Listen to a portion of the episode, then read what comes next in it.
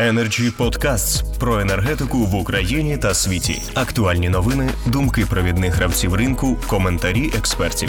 Energy Podcasts. Першим запрошую до слова Максима Білявського. Він провідний експерт енергетичних програм центру Разумкова. Прошу, пане Максиме. Доброго дня. Е, насправді е, для мене честь е, відкривати напевно нашу дискусію в рідному для мене Energy Club. Дякую, пане Андрію. Радий бачити колег. Е, Ну я відразу хотів би розпочати з відповідей на запитання, які поставлені теми нашої нашої сьогоднішньої зустрічі, нашої розмови. Отже, яка буде ціна на електричну енергію? Перше. Побутові споживачі. Наскільки мені відомо, уряд України планує з 1 липня підвищити ціну. Цьому безумовно передуватиме очевидно зміна е, формату моделі ПСО.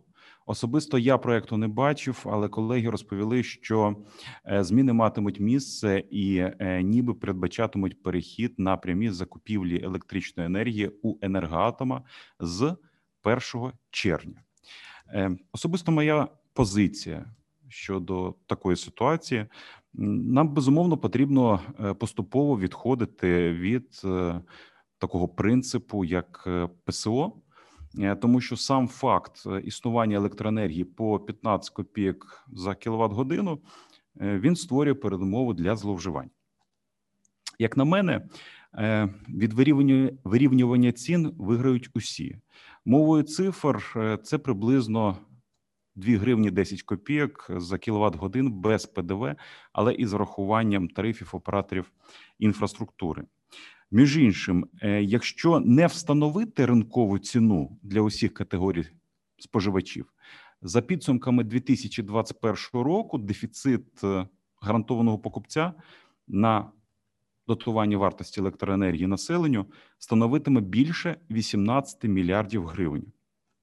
На наш погляд, краще е, вирівняти ціни, збільшити видатки на субсидії та підтримку, якраз за рахунок власне економії тих коштів, які мав би е, затрачати гарантований покупець.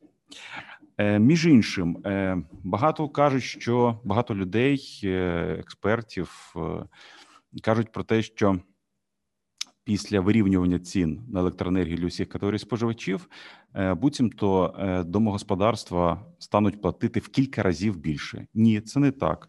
Ми підрахували, що е, відсоток витрат домогосподарства на електроенергію після вирівнювання цін складатиме 6% від загальних сукупних витрат. Ем, наступне промислові споживачі.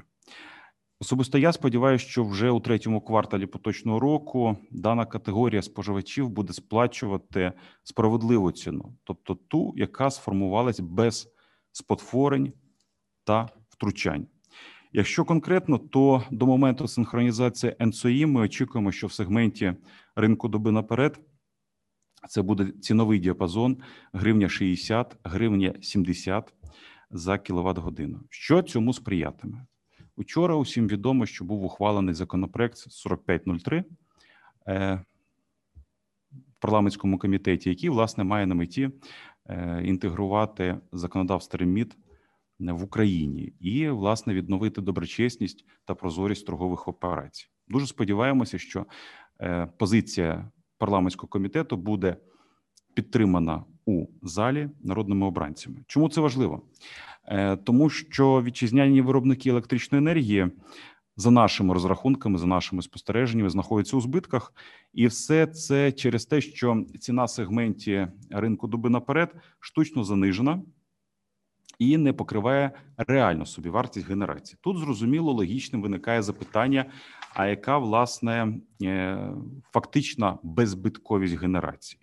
Ну і на мій погляд, найкращим індикатором або відповіддю на Е, таке запитання є е, ціна електроенергії в суміжних країнах, е, де вартість одного мегаватту складає від 53 до 65 євро проти 40 євро за мегаватт годину в Україні. Власне, така ціна на оптовому ринку мала місце в першому кварталі 2021 року, що не може не викликати занепокоєння. Е, Що хотів би ще додати, Е, що суттєва різниця в цінах в оптовому сегменті між е, Україною та суміжними державами має місце з липня 2020 року. До цього моменту було все навпаки. Ціни в оптовому сегменті в Україні на 10% і вище були більшими, аніж, наприклад, в Словаччині. І хотів би звернути увагу на те, що навіть за таких умов е, кінцева вартість електричної енергії для промислових споживачів е, в Україні була на 30% нижча, аніж власне чек на оплату для підприємств компаній у Словаччині. Е, Що буде, якщо не відновити справедливість, і якщо власне е, буде продовжуватись е, е, маніпулювання торговими операціями, адміністративне втручання, на мій погляд, насправді е, питання втрати ліквідності енергоринку лише буде загострюватись. Е, Ми сьогодні бачимо, що миттєвий коефіцієнт ліквідності ринку досить низький. Е, Він фактично відповідає кризовому рівню, коли немає коштів.